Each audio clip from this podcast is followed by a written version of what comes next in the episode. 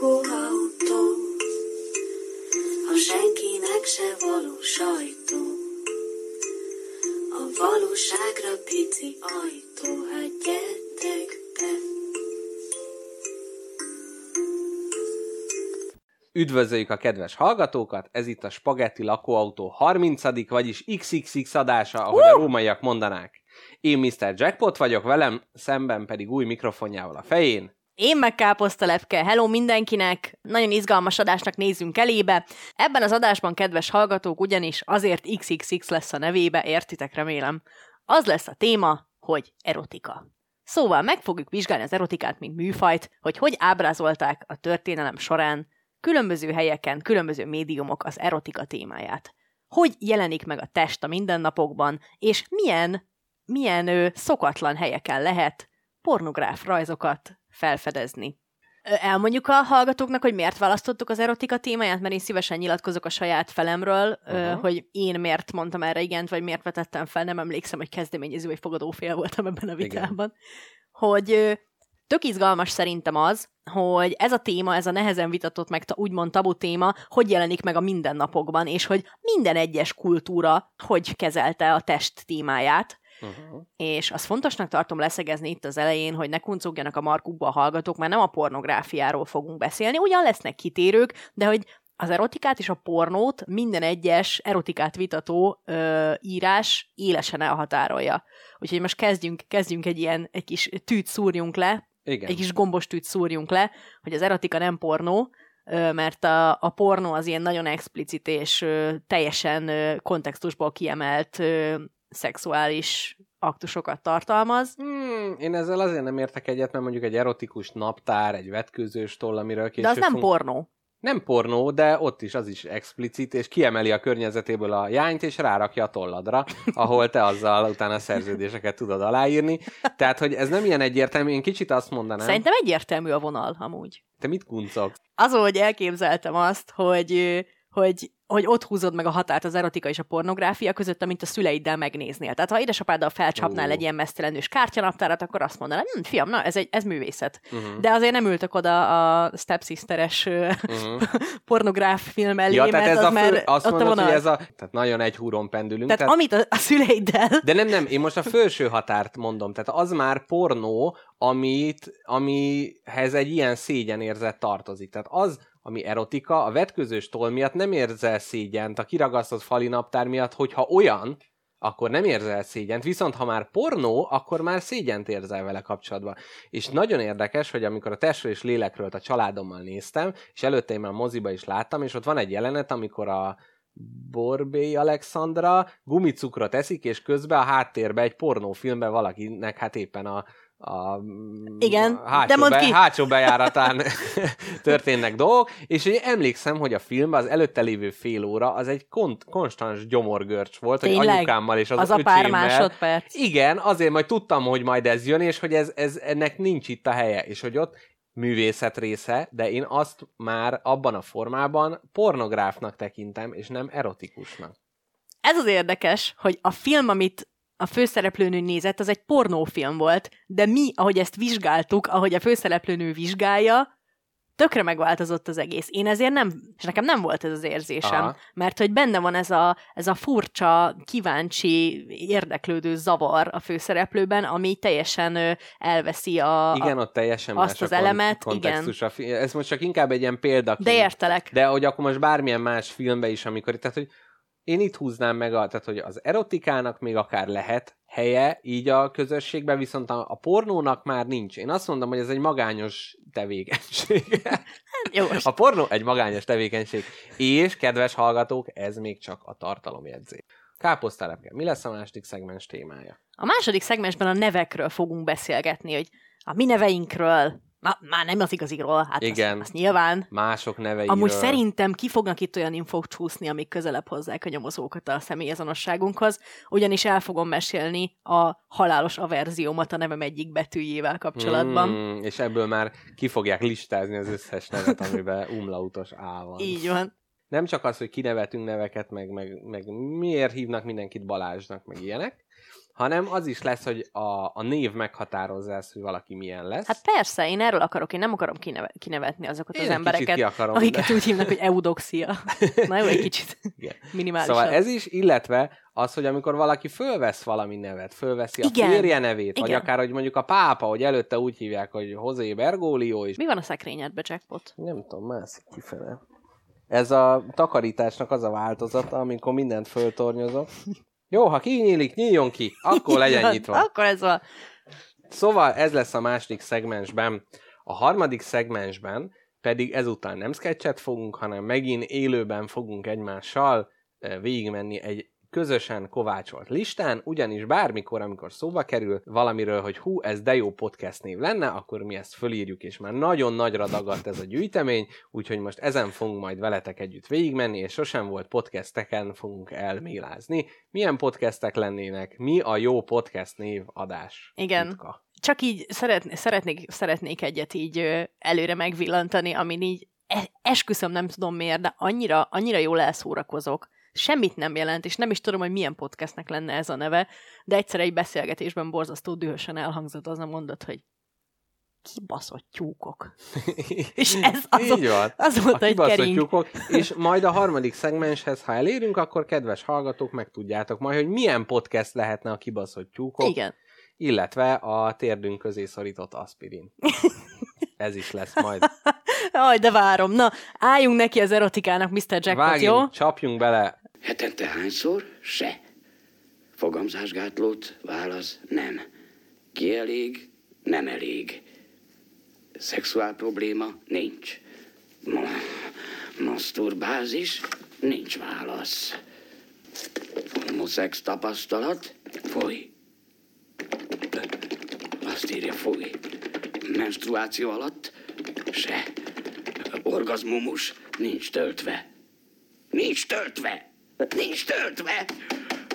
Én azzal kezdtem ezt az egész témát, hogy tényleg megpróbáltam, nem én, hanem okosabb emberekkel megpróbáltam meghúzatni a pornográfia és erotika határát. Mondom neked a szótári leírását a dolognak. Az a fő különbsége, hogy a pornográfia az egy eléggé grafikus ábrázolása szexuálisan explicit jeleneteknek, amíg az erotika szexuális témájú történeteket szeretne nekünk elmesélni. Majd ezt most nem teljesen értem, de az erotika szexuális jellegű történeteket mesél el, még a pornográfia a képi ábrázolás. Az grafikusan ábrázolja, így van. Tehát az nem hagy semmiféle teret a képzeletnek, ott nem az van, hogy egy ízlésesen pózoló tehenészlány válláról lecsúszott a póló, és akkor kivillannak ott a dolgok, hanem ott meg vannak fogva azok a dolgok. Azon a párton állsz, hogy bezzeg régen egy kivillanó bokától is mi minden ment végre a testünkbe? Erről is fogok majd beszélni, hogy lettünk deszenzitivizálva egyre inkább, és miért vannak egyre cifrább és vadabb kategóriák bizonyos oldalakon, de hát ez majd a te témaköröd lesz. Én nagyon, mint ex-szociológus elmerültem a különböző statisztikák világába. Azt írja még az erotikáról, hogy ez inkább ilyen valóságközeli ábrázolásokat tár elénk az emberi szexualitásról, mint a pornográfia. Így érted? Így értem. Tehát, hogy a pornóban sokkal inkább így dramatizálva van egy sose létező dolog. Tehát van, ez a pizzafutár följön, megszereli a csapot, és közben mi minden történik. Kezdődhet az adás. Jó, akkor én kapásból ezt próbálom, hát egy nagy torpedóval, egy hidrogén bombával próbálom szétverni ezt, amit most itt felállítottál. Ugyanis én, képzeld el, kigyűjtöttem neked az erotikus naptárak témaköréből, hogy mi minden található a nagyvilágban. Úristen, annyira szeretek veled adást csinálni.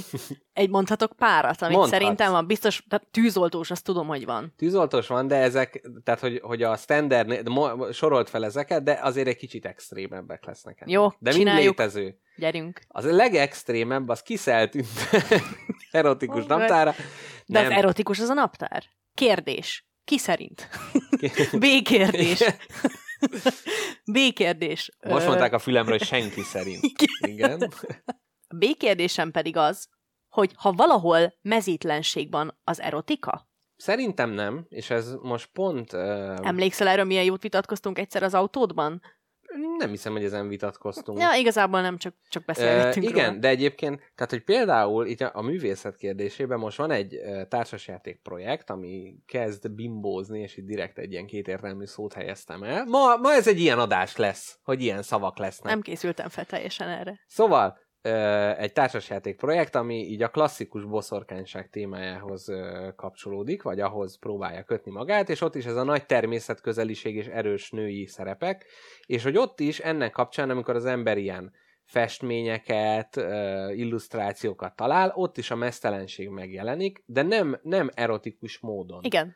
Mert hogy ott ez a természetközeliséget, a tisztaságot jeleníti meg sokkal inkább, és ilyen formán szerintem vannak olyan festmények, elég sok, amikor nem az van, hogy a nő a legszebb pozíció, vagy a férfi a legszebb pozíciójában, nem, hanem mondjuk görnyed, van egy ilyen szobor per kép per valami, ahol így a lábúj körmét vágja, és akkor az, nem tudom, nem, mintha ez egy lenne, egy szobor, de hogy ott is egy, és akkor hát úgy, ahogy görnyed, úgy a kis hurkái meglátszanak a hasán, stb. És az elsősorban, tehát hogyha az a nő nem a lábúj körmét vágná, hanem pózolna, akkor sokkal erotikusabb lenne, aha, de a mesztelenség akkor is témája. Aha, értelek. Ha már foglalkozásnak mondtad a tűzoltókat, akkor milyen foglalkozást tudsz még elképzelni, akiről születhet erotikus naptár?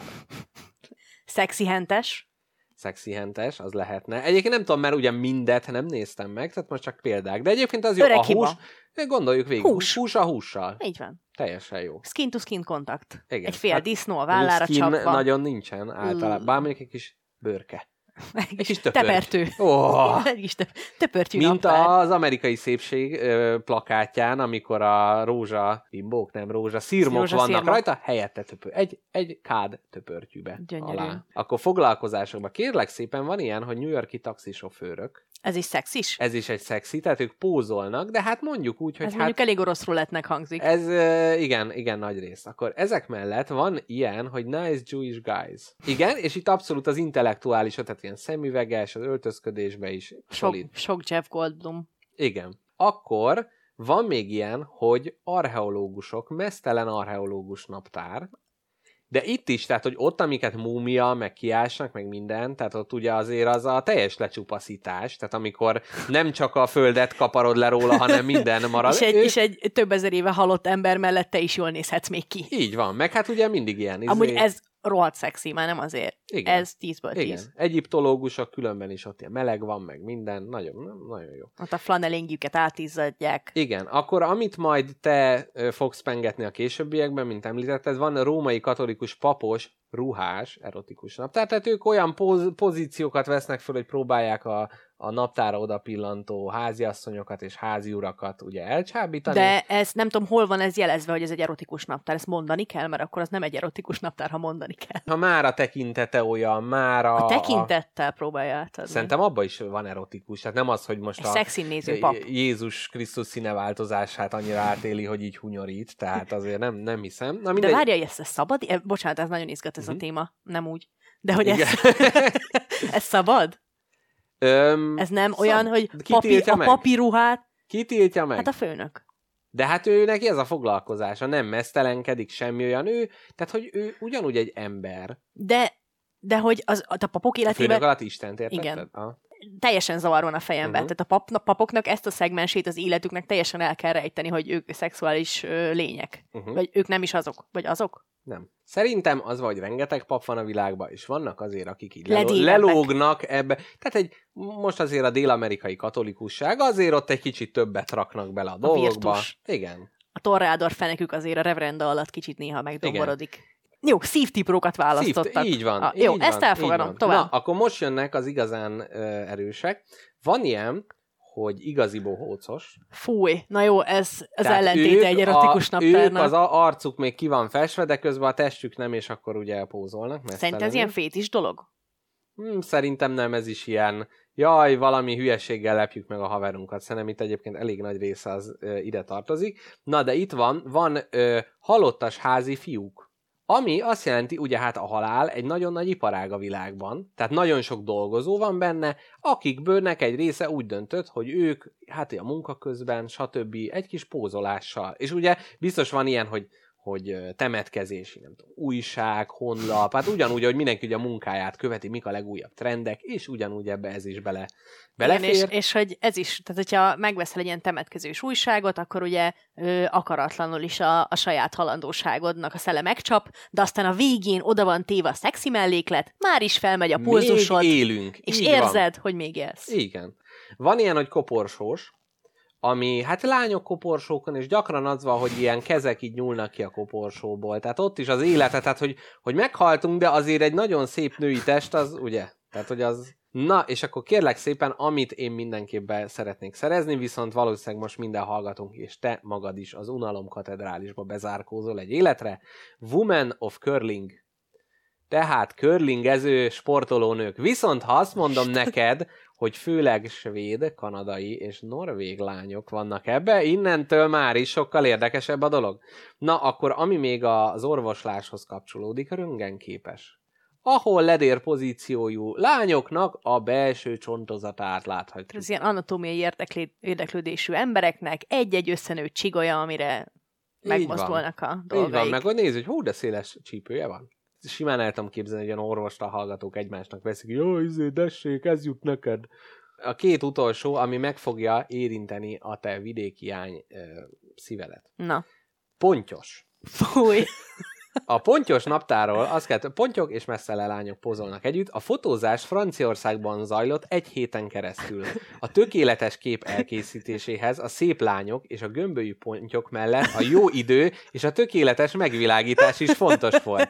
A pontyok pikkelyeiért 2 ember volt felelős. Milyen jó munka. Megtisztították és kifényesítették a halakat, mielőtt a modellek kezébe adták volna őket. Tehát ez ugyanúgy, hogy leszaladt egy szem a harisnyán, egy pikkely nincs a pontyon, azonnal újat, leáll a felvétel. És akkor gyorsan 6 darab horgász öreg bácsi bedobta a horgot, hogy na, siessünk fiúk, nincs egész nap. Így van, gyorsan pereg a forgatás idő.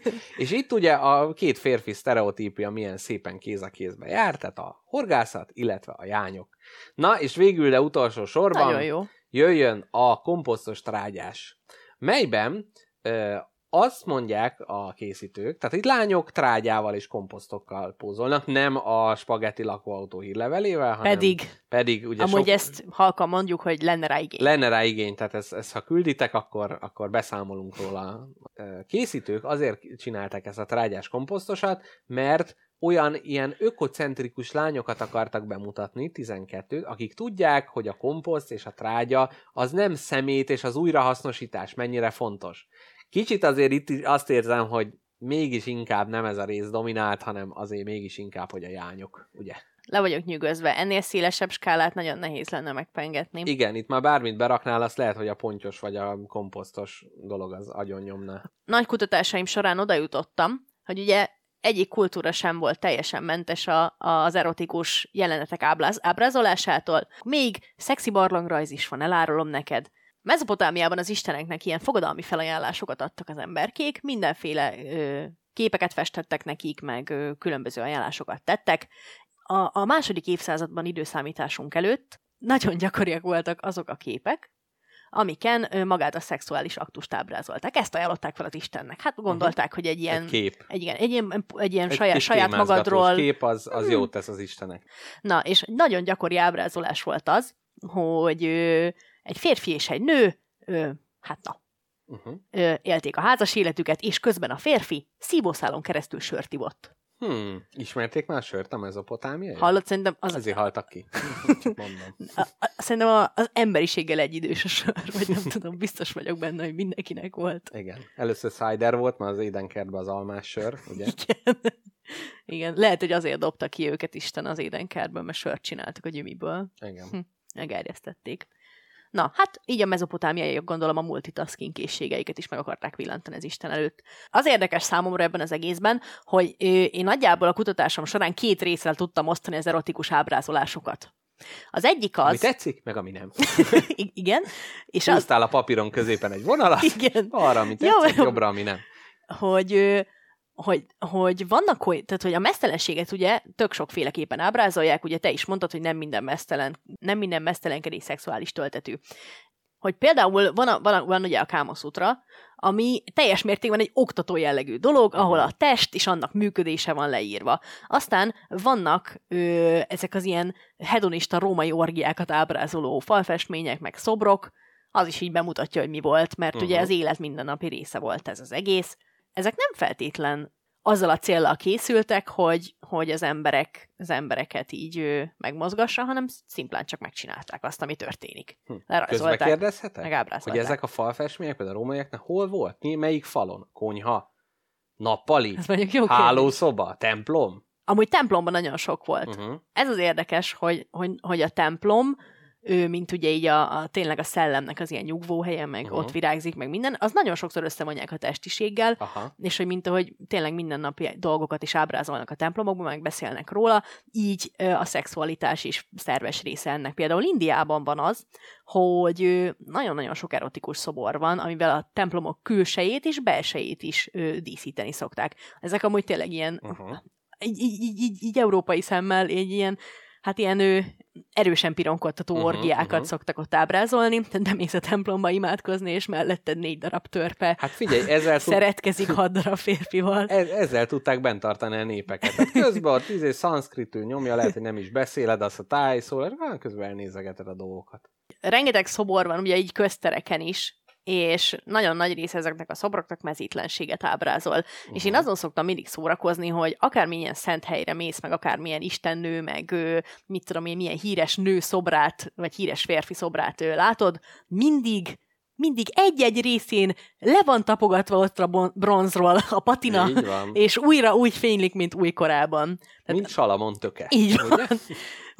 Van az a nőszobor valahol, amelyiknek a fél mellét meg kell fogni, és akkor szerencsét hoz. Veronába van. Igen, ez Júliának a szobra. Ezt lehet, hogy már hallgatóknak meséltem, de nem baj, elmondom még egyszer, hogy amikor először a szüleimmel Veronába voltunk, és ott voltunk ezen az udvaron a Júliának az erkély ott, hogy nem találtuk meg a szobrát. És hazajöttünk, lefotóztuk, és a fényképen így gyakorlatilag világít Júliának a bal mellett, tehát hogy... De milyen érdekes, hogy így azt mondjuk, így azt állítjuk az asztalt csapkodva, hogy hát milyen mennyivel jobbak vagyunk, meg mennyit fejlődtünk már az ókor óta, meg hogy mi vagyunk a civilizáció, ők meg még ilyen előhangok voltak, meg minden, és hogy ők a szexualitást kirázták a ingújukból. Mindenhol ott volt, az élet része volt, nem volt tabusítva. Igen. Mi meg itt pironkodunk ezen. Igen, hát ez a középkornak a hatása, amikor a keresztények ugye minden ilyen ábrázolást megszüntettek. Igen.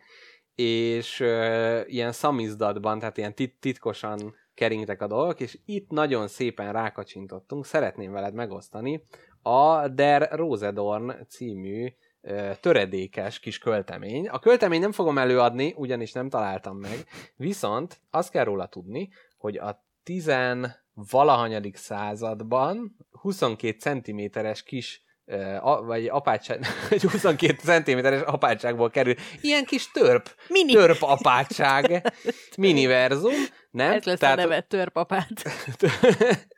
Én vagyok a törpapát. Na igen, és hogy onnan került elő a melki apátságból, és a történet... És de 22 centis micsoda került elő? Egy papír töredéken van ez a vers rajta. A papírra nem mondják, hogy töredék. De ez egy töredék, mert hogy nem az egész lap van meg, a szavak... Szakadék. Egy papír szakadék, egy 22 centiméteres, melynek története, ugye a prűd sötét középkorból való, egy szűzlány és a hüvelye párbeszédét mutatja be. Halljuk. A vita arról szól, hogy melyik felet becsülik meg jobban a férfiak. A veszekedés odáig fajul, na most figyelj, mert leteszel a hajad, hogy a fiatal nő és a vaginája elválnak, hogy külön bizonyíthassák a maguk igazát. A szakítás azonban katasztrófába fullad, a hüvelyt minden férfi kihasználja és meggyalázza, míg a nő egy csapat férfihez kerül, akik elnyomják. A történet végén a lány és hüvelye megegyeznek, hogy mégiscsak jobb lesz együtt, a narrátor ekkor lép közbe, és szex segítségével hossza össze a feleket. Ezzel újra összeforrasztja. És ezt a törpapátok írták ott magukba egy gyertyafényénél. Így van. Ez az apát erotika műfaj első példánya. Van. Pont ezt akartam mondani, hogy itt az erotikus irodalom és de nem, mert egyébként, tehát hogy azt mondták, ez a történész, aki ezt vizsgálta, hogy ez nagyon okosan veti fel a kérdés, az ember és a szexualitása elválasztható-e. Aha. És hogy annyiban az apátokhoz, meg annyiban kapcsolható, hogy ugye ott is nekik a szexualitástól a testüket el kell választani. Aha. És hogy ez egy ilyen példabeszéde volt, ami, és akkor de mi a végkicsengés, az, hogy nem lehet elválasztani. Tehát... A cölibátustól való szorongásukban így megírták ezt, hogy hát valaki elolvassa, és rájön arra, hogy na jó, fiúk, csináljátok, nem lehet ezt elválasztani. Így van, tehát ez valaki szerintem ilyen igazolásképpen csinálták, nagyon sok másolata és verziója van, mert ugye másolták még kézzel. Ez is nagyon izgalmas. És másképp történtek, de szerintem ez tipikusan ez, hogy lemásolhatom. És akkor átírta, és akkor már ott ment a nyáladzásra, úgyhogy ez a Der Roser Dorn, a Rózsatövis című költemény. Milyen érdekes egyébként, hogy mekkora utat jár be az erotikus irodalom. Most ezen kicsit így mélázunk el, tehát hogy most a minap a Libribe láttam, hogy már külön szekció van az erotikus irodalomnak. Hát persze. Ugye a szürke 50 árnyalat kifúrta a lyukat ezelőtt, szóval, hogy most ez egy abszolút elfogadott dolog, hogy az erotika, és én itt akár azt mondanám, hogy a pornográfia is nem csak képileg tud megszületni. És akkor itt gondoljunk vissza még a régi szextelefonokra is, és most kérlek, az érzékszervek szerint járjuk ezt körbe. Hívjunk fel egyet? Igen, nem erre, hanem fel lehetne most hívni egyet? Ha van még ilyen? Hát ez a kérdésem. Jaj, képzeld el, gyerekkoromban az újságok végén, ugye voltak ezek a szextelefon, meg hogy hív föl, meg minden, és mellette volt még a régi téglanokia, ami ilyen kis kvarcos kijelzője volt, ilyen bitekből állt össze, ott lehetett, hogy SMS-t küldtél, és elküldtek egy háttérképet, egy erotikus háttérképet, amin cici volt kirakva a pixelekből, meg punci, meg jány, meg ilyenek. Úristen, de szép volt a 2000-es évek eleje. Igen. Hát ez talán még a 90-es, de persze, igen. Tudom, és ott van mellette le lehetett, vagy ugyanúgy egy másik SMS-tel, egy másik számra le lehetett tölteni a honfoglalást midibe csengő hangnak. Ó, igen. Akkor választhatta, hogy mire költesz 100 forintot, amit kaptál zseppénznek. Így van, ezek nagyon, nagyon fontos. Én emlékszem, egy Simpson családos háttérképet egyszer letöltöttem egy SMS-ére, aztán nagyon megbántam és szégyeltem, de hát mindegy, most már.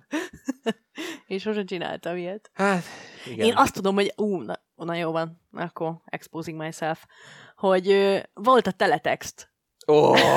És ott is voltak ám ilyen oldalak. Igen. És akkor mindig néztük öcsémmel, hogy melyik oldalon vannak ezek a csetek, tudod? Uh-huh. Amikor így hát igazából csak egy oldal, amire rá van írva, hogy melyik számot kell felhívni, hogy beszélhess egy hölgyel, aki csak erre vár, és akkor ott ugyanúgy pixelekből ki volt rakva az alakja, meg még néha így mozgott is. Tehát ennél tovább nem lehetett menni a teletexten, de ott már így megvillant a tiltott gyümölcs. Nagyon szép. Úgyhogy tudtam én, hogy itt nagy lesz ez a világ, amint betöltöm a 18-at. Ez egy annyira furcsa dolog, mert hogy nem, egyáltalán nem vagyok ebben járatos, ugye? Nyilván ugye? Nyilván nem ezeket szoktam hívogatni szabadidőmbe, de megmondom őszintén, azért mindig így érdekelt az, hogy így gondolkoztam ezen, hogy ez hogy működik, hogy miket kérdezel ilyenkor, vagy miket mondasz, vagy miket akarsz hallani. Hát ez a klasszikus, hogy mondd el, mi van rajtad. És akkor leírja a testét, már a képzeleted előtt ugye megszületik, hogy jaj, hát így van rajta, és hogy hát persze azt a te agyad állítja elő már utána. De hogy az se zavar téged, hogy nyilvánvaló hazugság a 97%-a ennek, amit mond? Nem. Mert nem egy tehát nem az igazságért hívom föl, hanem ő most úgy csinál, mintha én elképzelem, és onnantól fogva az a valóság. Mindenképp az én agyamba születik meg az a dolog. Amit csak kell egy másik emberi hang ahhoz, hogy, igen. Az egyedül létez. Igen, tehát nem magadnak ott ülsz, és akkor mondod, hogy jaj, egy az is nem van rajta. Szerinted valaki csinál magának egy ilyen felvételt, biztos. Felmondja, hogy milyen egy ideális nő, és akkor azt visszahallgatja. Biztos. És... Szerintem kicsit szelidüljünk meg, kicsit hátráljunk. Rosszul lettem. Viszont én még el szeretném neked mondani, hogy Magyarországon volt 1938-ban egy úgynevezett ős Playboy, az első erotikus magazin 38-ba a két világháború, hát a második világháborút épp hogy még megjelent. Az volt a címe, hogy új magazin, viszont más újságok gyakran úgy hivatkoztak rá viccesen, hogy testi hírlap. Érted? A5-ös formátumban volt. Az a nagy. Az a kicsi, az ekkora. Ja, azért, hogy egy borítékba ez nem lehetett az újságosnál, csak előfizetőknek postázták ki, és praktikus A5-ös méretben, mert a borítékba is belefért, és utána könnyen volt rejtegetni. És itt egy kis idézet ebből az újságból, a manője olyan ölelkezést akar, amelyikben lendület, lélek, szív és művészet van. Nem mechanikus művelését a szerelemnek, hanem az egyéni méltatását. Milyen szép. Hát ez mindenkor nője, nem? Ugye? Arról akartam beszélni, hogy amikor ilyen tinédzserek voltunk, vagy kicsit idősebbek, akkor ugye megjelent a Szürke 50 árnyalata, ami elég vicces, de egy Twilight fanfiction lényegében. Igen. És az volt a BDSM community-nak az első ilyen nagyobb belépője a mainstreambe. Tehát, hogy ott ez volt az első beemelése a hétköznapi diskurzusba ennek a témának, és mert egy ilyen tök geil, meg befogadható, meg közhelyes köntösbe volt csomagolva, és hogy az a durva, hogy ennek a közönsége nagyon nagy részt fiatal lányokból állt. Tényleg? Igen. Pedig én azt hallom mindenhol az volt, hogy ez a mami pornó, hogy aki nem nézi... Az... Nem, képzeld el, ez nem. Van a mami pornó, amik ezek az ilyen romantikus regények, ahol azért egy ilyen jó 60 oldalt várni kell az első ízléses szeretkezésre.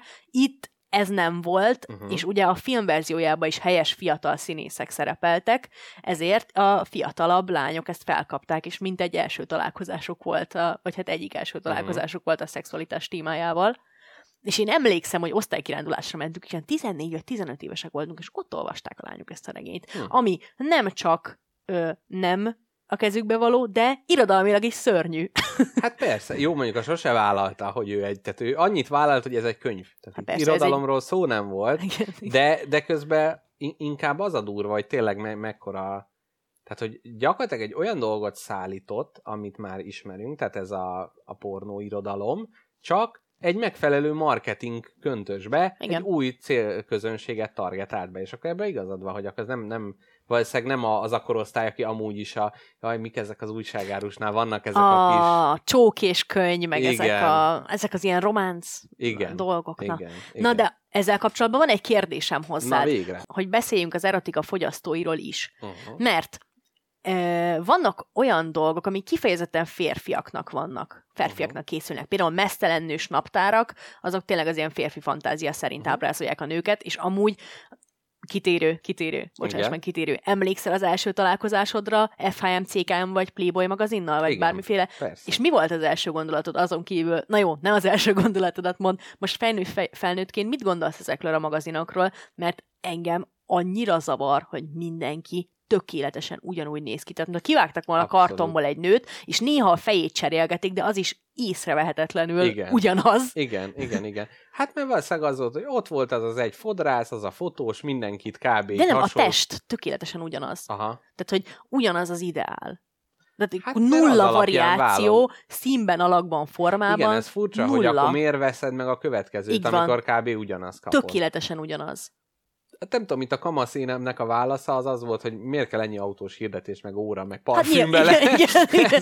Jó, akkor döntse már el, hogy mi ez a magazin. Igen, nem tudom. Hát, de nem is hiába ezeket, tehát hogy így kb. Az internet bedarálta teljesen. Pont azért, mert hogy ott a változatosság, tehát az internet mindenben a változatosságról szól, hogy minden megtalálsz, minden különböző válfaj elérhető, és hogy ott meg megszűnt ez, hogy ez van, tehát ezt vegyétek, tehát jó lesz nektek az, hogy mindig ugyanaz, nekünk meg olcsóbb mindig ugyanazt csinálni. Uh-huh. És egyébként el tudom képzelni, hogy lehet, hogy néha csak egy Photoshoppal kicseréltek egy arcot, meg a hátteret. Nem tudom, hogy igényt elégítettek ki, vagy igényt kreáltak ezzel.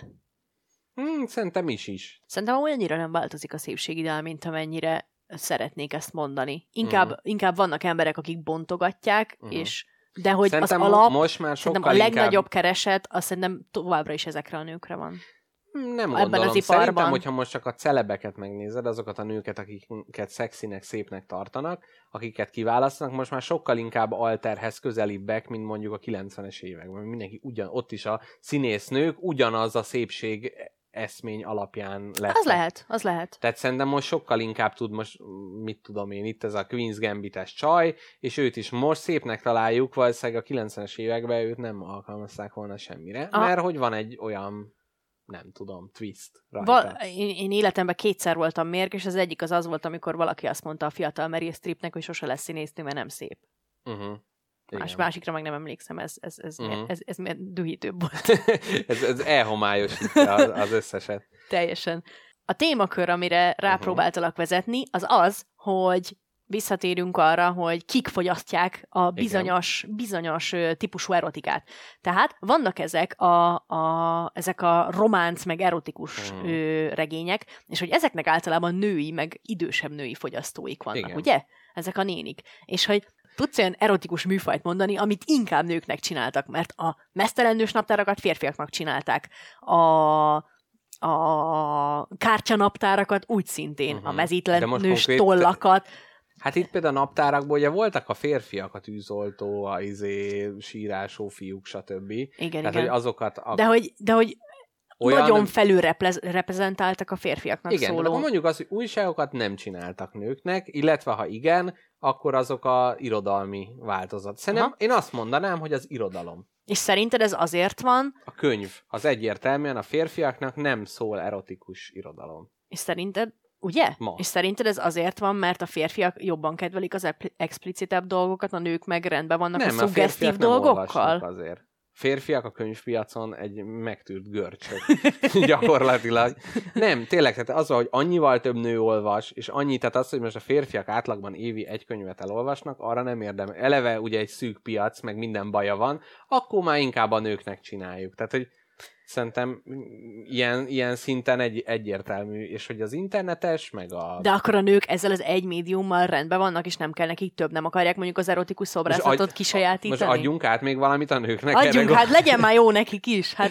Jó, mit a szobrászatot adjuk, de mi is akkor az hogy néznek ki, hogy akkor férfi mesztelen testű szobrok lennének kinn az utcákon? Amúgy még amikor azt kutattam, hogy melyik erotikus médium van inkább férfiaknak, és melyik van inkább nőknek kitalálva, akkor voltam olyan hülye, hogy rákerestem arra, hogy erotic objects. És mert hát ha van valami, és annyira vicces dolgokat találtam. Például találtam egy gyűrűtartót, amin egy mezítlen férfi van, ahogy így feszít, és... Hát talált ki, melyik szervére kell a gyűrűket. Töpösére kell gyűjteni a gyűrűket. Így van. Jaj, és az ilyen, hát ilyen természetesen hosszúra van csinálva, és akkor arra, igen, elhelyezhetsz akár 9 darab gyűrűt is. A legfölülre raksz rá, arra mondhatod, hogy egy gyűrű mind felette. Na jó. Gratulálok. Gratulálok. Ami izgalmas még nagyon, az a szobrászat témája, mert ugye ott nagyon sok mezítlen testet ábrázolnak, és nem csak a meztelenség, hanem tényleg maga az erotika is megjelenik itt. Elmesélhetem neked, hogy mi van Dél-Koreában? Figyelj, ezt akartam is megkérni. Dél-Korea az nem Észak-Korea, mert Dél-Koreában van a Loveland nevű szoborpark, ahol 140 szex témájú szobor található, ahol elmehetsz a családoddal egy kedvesked délutánt eltölteni. Tehát ez egy kamaszútra témpark, ahol odamész, és hogy ott effektív láthatod, nem kell lapozgatni, hanem terepen. Óriás szobrokként jelennek meg különböző szexuális pozíciók, különböző szervek és hasonlók. Mit gondolsz, az átlag látogató miért látogatja ezt meg? Milyen settingben? Kivel? Mindenki egyedül ott pironkodva sétál, vagy elviszi a párját? De miért úgy képzeld, hogy megy, hogy és akkor mindig... Nem tudom, 140 szexszobor közé miért mész, ami... Nem tudom most elképzelni, most így próbálom... Mert ha pornográfiát akarsz nézni, akkor hát azt otthon nézed veled egyedül. Elmennék, hogy így végig mustráljuk és megbeszéljük. Hogy az adást csináljunk ott, igen. De nem mindenki podcaster géniusz. Hát igen. Nem tudom, családommal valószínűleg nem. Lehet, hogy tehát azért ez egy más kultúra, tehát lehet, hogy ott az, hogy mondjuk amikor az apuka így elmondja, hogy akkor hogy van, akkor nem így a kezével mutogatja el, hogy mit hova, hanem hogy akkor elmennek a parkba, és akkor ott bemutatja. Hallod, ez eszembe se jutott. Azt hittem, hogy ez egy ilyen hatalmas szabadosságra val, és arra, hogy na, akkor itt van, fiam, itt van minden. És ehelyett lehet, hogy a prűdségnek ez egy ilyen ellensúlyozója, hogy akkor nem nekem kell elmagyarázni, hanem elmegyünk a szoborparkba, ezt végignézel, 140 szobortól csak tanulsz valamit. Igen, tehát ez ne a pornóból tanuljál, fiam, hanem a szobrokban, mert azt mégis a szobrászok sokáig faragták. Egy japán tárgyról akarok mesélni neked, amit fel fogok olvasni, mert nem tudtam megjegyezni, hogy mire használják. Nézzük. Szóval a nyugati műgyűjtők legkedvesebb japán tárgyai közé tartoznak a fából vagy elefántcsontból faragott művészi kivitelű necukék. Ezeket a kis remek műveket a múlt század második felében oly nagy buzgalommal és tömegesen vásárolták fel a gyűjtők és műkereskedők, hogy a legtöbb nyugati gyűjteményben szép számmal találhatók, míg Japánban úgy szólván csak mutatóba maradtak. A japán öltözékeknek, a kimonóknak nem volt zsebe. A férfiak selyemzsinórral függesztették fel a kimonójuk övére néhány kisebb használati tárgyaikat. A Necuka rendeltetése az volt, hogy a rajta átvezetett zsinórral az öv alatt áthúzva mintegy ellensúlyt képezzenek, és így rögzítsék a kimonóra a tárgyaikat. Tehát fogtok egy zsinort, egyik végén volt a Necuke, ami a másik végén pedig a kulcscsomó, a mobiltelefon, evőpálca, kulcs, írószertartó, és a dohánytermékeiket is ezzel függesztették fel. És nem merült fel bennük, hogy mondjuk az egyiket a másikkal ki lehetne balansz, hogy méregetett, hogy Xiaomi telefon, kulcscsomó, várjunk, akkor tegyünk mellé még 2 hajgumit. Nem, ők gondolták, hogy a művészet eszközével oldják meg ezt a problémát, és pici faragott szobrokat tettek oda. Ezek a pici faragott szobrok az élet minden területén ábrázoltak tevékenységeket. Mit tudom én, pásztorkodás, teázgatás, ez az amaz, és hát elég explicit szexuális témájú kis Necuke is volt. Tehát ott a japán perverzeknek ott lógott az övén 100 darab kis mezítlen... Ez a meztelen nős kulcstartó. Lényegében annak egy ilyen ősi japán verziója. És láttam ebből egy párat, és nagyon-nagyon érdekes dolgok vannak. Tehát így ilyen óriási egynemű gangbang, meg ilyesmik. Tehát azzal így elképzeltem, hogy így, nem tudom, így elmész boltba. Káposztalepke erotikus tárgy, ami szinte majdnem szobrászat, egy kérdést felteltek neked. Persze. Hát itt a kultikus, klasszikus, nem tudom, te találkoztál-e vetkőzős tollal. Persze, nekem volt is. Azzal írtam az érettségimet. Na, erre varjál gombot. Nagyon szép. A hallgatóknak, akik mondjuk nem ilyen öregek, mint mi, vagy szenilisek, vagy csak nem találkoztak, a vetkőzős toll az olyan toll, aminek egy fölöltözött nő van az oldalán, viszont hogyha megfordítod a tollat, akkor egyszer csak kipereg belőle a ruha, és ott van pőre ledérségében. Így van. Na, ennek próbáltam utána járni, és semmi érdekeset nem találtam, viszont nagyon ügyesen minden cikkíró egy cikket koppint, teljesen forrás megjelölés nélkül, aminek nyitó mondata úgy érzem, hogy spagetti kompatibilis. Hogy Bíró László, a Golyóstól atya nem ebben a köntösbe gondolta el találmányát, arra szinte mérget is vehetünk. Na de hát teszem föl a kérdés, honnan vesszük azt a mérget erre? Káposztalepke, az lenne a kérdésem, hogy mi lenne, hogy a Bíró László eredeti terve az pont a vetkőzős toll volt. Hát szerintem is az volt, hogy ült otthon is arra gondolt, hogy hát több meztelenség kéne egy háztartásba, kitalálok valamit, amit gyakran használnak az emberek, mit használnak gyakran az emberek, a WC-jüket, de WC-deszkára mégse tehetünk melleket, hát nem lesz kényelmes. Így van. Mi az, amit mindenhova viszel magaddal, esetleg ha tanár vagy, akkor 4 darab is van belőle, piros is van, kék is van, minden. Közben kattintottam a golyós tollammal. Hogy... Sajnos ez nem olyan. Igen. Azt hiszük, hogy csak ilyen távoli kultúrákban voltak ennyire expliciten ábrázolva a szexuális dolgok a templomokban, és hogy csak távoli kultúrák mossák össze ennyire a vallást és a szexualitást, de nem! Van valami, amit az öreg Bernini alkotott, és hát azóta úgymond hatalmas kétélyek közt tartja a vizsgáló közönséget. Hát ott a Szent Teréz extázisa című márvány szobor, igen. Ahol Szent Teréz úgymond egy ilyen vallási megvilágosodáson megy keresztül, és éppen az extázis pillanatában ábrázolja a szobrász művészt. De hát ez az extázis sokkal inkább tűnik testinek. Én azért belepironkodtam ebbe a gimis rajzórán, amikor megmutatta a tanár úr, és hát ő is azért igyekezett arra utalni, hogy ez az extázis azért nem annyira vallási, mint amennyire testi. Hogy milyen furcsa, hogy a klasszikus művészet ugye nagyon erotikus, és hogy mégis ez így gyerekeknek, meg akár alsóba is, hogy az így oké. De hogy miért válik tabuvá? Hát igen, mi az a pont, amikor a test, az csak nem tudom. Szerintem onnantól, amikor az ember a saját testének a változását ugye elkezdi szégyelleni. De miért nem lehet ezt ilyen organikusan kezelni? Miért nem lehet normálisan viselkedni? Biztos vannak amúgy ilyen hippi családok, meg minden, ahol így megmarad ez így. Persze, de nem tudom, hogy ki profitál abból, hogy az emberek szégyellik magukat. Viszont a történelemben van egy hely és egy idő, amikor a szexualitás teljesen más szerepet kapott. És kérlek szépen, ez a muzulmán és iszlám világnak a háremei. És most erről szeretnék neked egy kicsit mesélni.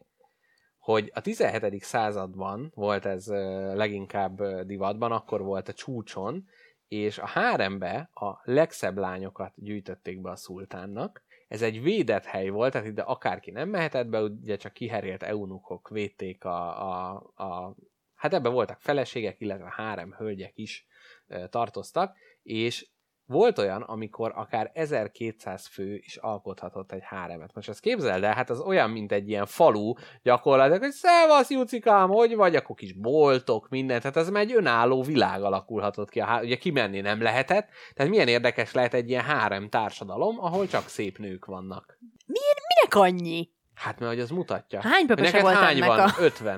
Nekem 1200.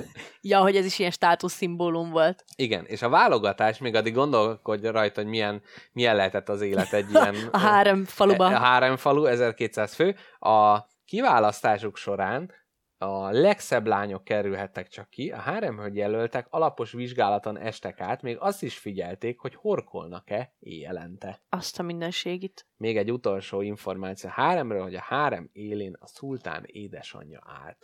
Ő válogatta a nőket? Igen. Hogy az édes kicsi fiának melyik így lesz, van, ami jó lesz? Így van. Ez azért milyen erős. Nagyon. Anyucia gyűjtögeti a madárkákat ijesztő. Neked. Ez nagyon ijesztő. Igen. Meg Én annyira kíváncsi vagyok, hogy milyen korban mi volt a szépségideál, miket tartottak szépnek. Hát gondolom nyilván előny volt, ha voltak fogaid. Vagy így igen. Nem tudom. Így, de őket még egyébként tanítatták is írni, olvasni, énekelni. Az tehát, például minek?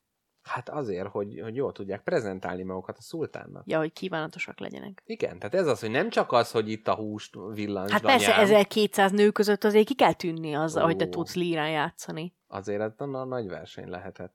De ez nem meg a gésa emlékirataiba is, meg ugye a gésáknál, hogy ott is ugye mennyi. Tehát ez egy ilyen szórakoztató performance az egész, tehát hogy zenélni tudjál, verselni, érdekes legyél, stb. Tehát, hogy itt azért nagy én ezt nem tudom, a gésák kaptak pénzt.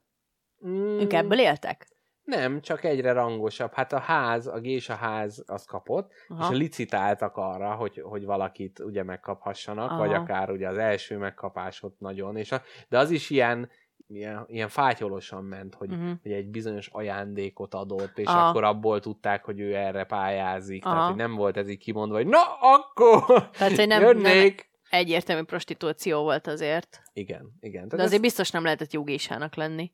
Na, szóval ennyit gyűjtöttem neked a háremekről, és hát így a gésákra átkanyarintva. Nem tudok a hárem faluról mit mondani. Mit csinálnak? Na ugyanúgy megy az élet? Ugyanúgy megy. Vetnek, aratnak? Nem mennek ki, nem hagyhatják el. De akkor... Őkben ott gyakorlatilag szórakoznak. Játszanak, megy a nagy társaspart, Twilight Imperium, 8 órás. Nem, tehát hogy ott az van, hogy ők ott az udvarnak a része, ez az egy feladatuk van, hogy szépek, okosak, megnyerőek maradjanak. Ennyi. Na, káposztelepke, én mint mester, szociológus mester és nagymester és klánvezér vagyok jelen ebbe a podcastbe, ezért a Pornhub oldalnak a statisztikai oldalába én kicsit alámerültem. A KSH-nak, a Központi Statisztikai Hivatalnak van egy ilyen Pornhubos füle. Nem, a Pornhub saját külön statisztikai hivatalta. Olyan profi módszertannal és mindennel olyan hosszú adatközlés van, imádom. Tehát ezzel ők így mosdatják magukat szerintem az, hogy hát ez komoly, ez komoly. Vannak adatok, itt egy pie chart, nézzétek igen. Meg. Igen, úgyhogy ugyan nagyon szeretem a játéktervezéssel kapcsolatos munkámat, de egy pillanatra elgondolkodtam, hogy a Pornhubnál legyek szociológus. Na, káposztelepke, ezt most kérdésfelelet formájába fogjuk földolni. Ajaj, rettegek. Első kérdés, hogy szerinted egy nap hány látogatója van a Pornhubnak? Hány ember van a világon? 8 milliárd. Kétszer annyi. De kétszer látogatja aha. Meg minden nap? Tehát azt mondod, hogy naponta... Na jó, nem. Na jó, tippelj rendesen. Jó, hány embernek van internete? Azt nem tudom. Nem, 115 millió látogatója van naponta. Az mennyivel kevesebb, mint az 1 milliárd? Az a 1000. 1000 millió az a na, milliárd. Hogy fölébecsültem az embereket. Igen, na. Az összes tartalom, ami föl van töltve a Pornhubra, mennyi idő lenne végig tekinteni? Ne! Ez egy nagyon szép purgatórium feladat. 300 év. 169 év. Káposztalepke ma a fölélövés eszközével él. Jaj, bocsánat. Na de most jön, most viszont a top keresések lesz 2019-ben. Erre nem válaszolok. És az a vicces, hogy vannak olyan statisztikák, ahol a kategóriákat nézik, de ez konkrétan a beírt keresések. Aha. A top az amatőr, Istenem. A második az Alien. Micsoda! Mert komolyan! Ugye tavaly volt az 51-es körzet lerohanása, mint emlékszünk, és ennek kapcsán nagyon megugrott a keresés. Imádom ezeket a statisztikákat. Gyakorlatilag olyanok is vannak benne, hogy az egyes ünnepek után, díjátadó után rákeresnek, hogy ahhoz a színésznőhöz van-e hasonló, tökéletesen leköveti a teljes társadalmat. Hihetetlen. Vagy egyébként az amatőr és alien keresésnél még az is lehet, hogy az ABC-ben nem jutottak tovább. Lenyitották, és csak akkor rögtön az A betű. Hát persze, gyorsan kellett valami. Jó lesz. Tehát UFO szex. Harmadik, POV.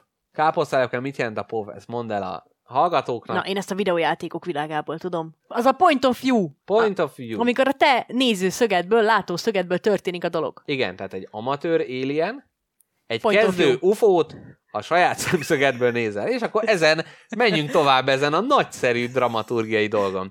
A negyedik, az Belle Delfiné, akire rákerestem. Az egy, én tudom ő ki. Na ki? Ő valami youtuber, igen, ilyen Twitch streamer. Igen. Csak és csinál pornót is.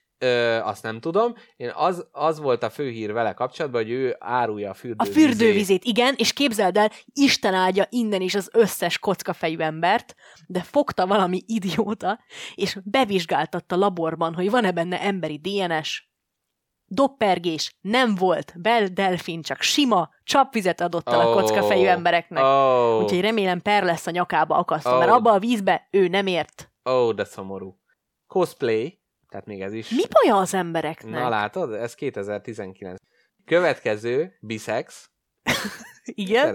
Ne fűzzünk rá. Van egy gondolom, ilyen orgiákra mentek rá az emberek, mert különben miért számítana, hogy milyen szexualitású az tudom, ember? Nem tudom, eleve az Aliennél. Következő, Apex Legends. Az mi a szar? Ez valami olyasmi, mint a Fortnite, valamilyen online játék.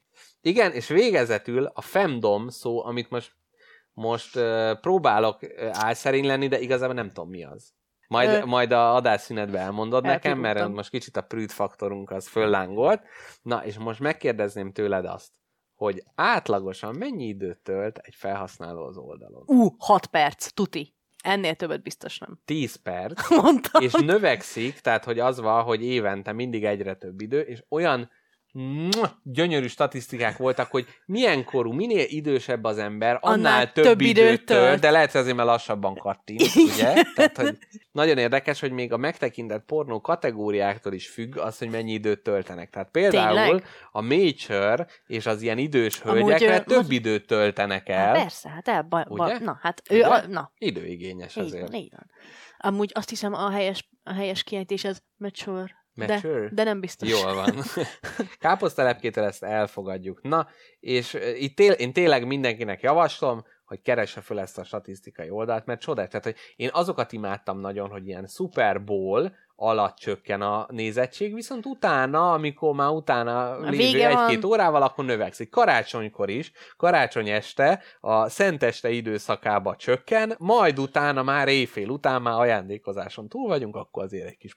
Akkor ilyen, hogy munkából hazaéréskor van egy kis hullám, tehát ilyen 5 óra fele, egyébként 11 és éjfél között van a csúcs, viszont hétvégén ez a délutáni kis pukli, ez előbbre tolódik 1 és 2 órára, tehát ebéd után egy kis pornó megtekintés. Én tényleg oda vagyok ezért. Hát fantasztikus. Én nem tudtam, hogy ez ennyire jó lesz ez. Fantasztikus adatok. Nekem az a kedvencem ebből az egészből, hogy ezt meséltem is neked, hogy Amerikában államok szerint is le van osztva, hogy mik a leggyakoribb keresések, és általában az ilyen déli, meg ultrakonzervatív államokban olyan keresések vannak, barátom, hogy ki sem merem mondani. Igen, ezt is láttam, tehát például Texas, Arizona és ezeken a déli határhoz közeli részeken a latina keresések nagyon erősek, és most itt egyébként, ami előttem van, hát igen, és amire Káposztalepke az utalt, az még bármi, amitől ők félnek és fóbiát jelentenek be, az itt hát a szexuális kereséseknek a aktív része, illetve a világtérképet szeretném még veled. Pornóvilágtérkép? Pornóvilágtérkép, tehát hogy a világ, kicsit bele is nagyítok, hogy lássam a szaftos részleteket, hogy hol, mi a fő keresési kifejezés. Ez bámulatosan sok mindent elmond egy társadalomról. Nagyon izgi. Hogy, mert ez egy ilyen kicsit ilyen szégyelt otthon végzett tevékenység, az, hogy jogosan szégyelte, vagy nem jogosan szégyelte, azt mindenki döntse el magának. Igen. És hogy itt olyan adatok tudnak kijönni, ami ugye, hogyha megkérdeznek, mondasz valamit. Tehát például nekem ez régi elméletem, hogy nézzük, van ilyen pénisz méret térkép, és akkor, hogy hol mekkora, és a magyaroké az ilyen égővörös az európai többihez képest, és akkor hát a genetika, gyerekek, minden, hát nem azért, hanem csak kérdezik, 45, 60, attól függ. Hú, basszus, méterbe mondjam. Igen. Na, tehát akkor nagy keresések. Tehát Észak-Amerikába és Dél-Amerika nagy részén lesbian a fő keresési szó, ez ott érdekli őket, illetve Ausztráliában van, illetve a briteknél ez egy fő, ha jól látom, még Norvégia és Finnország is, köztük viszont Svédországban az anális közösülés hívei, akárcsak Észak-Nyugat-Afrikában is ezt keresik legtöbben, akárcsak Törökországban, illetve az arab világ egy bizonyos részén. Egyébként Magyarországot is, ha jól látom, ott is a leszbikus színnel jelölték meg. Franciaországban, Németországban szintén az anális közösülés, de most nézzük meg, Afrika nagy részén eboni, vagyis fekete hölgyeket keresnek, magukhoz hasonlóakat. Még Indiában, indian, a főkeresési szó, egész Kínában, Kirgizisztán, Mongólia, mindenhol Japan, japán jányok, és Oroszországban hentai,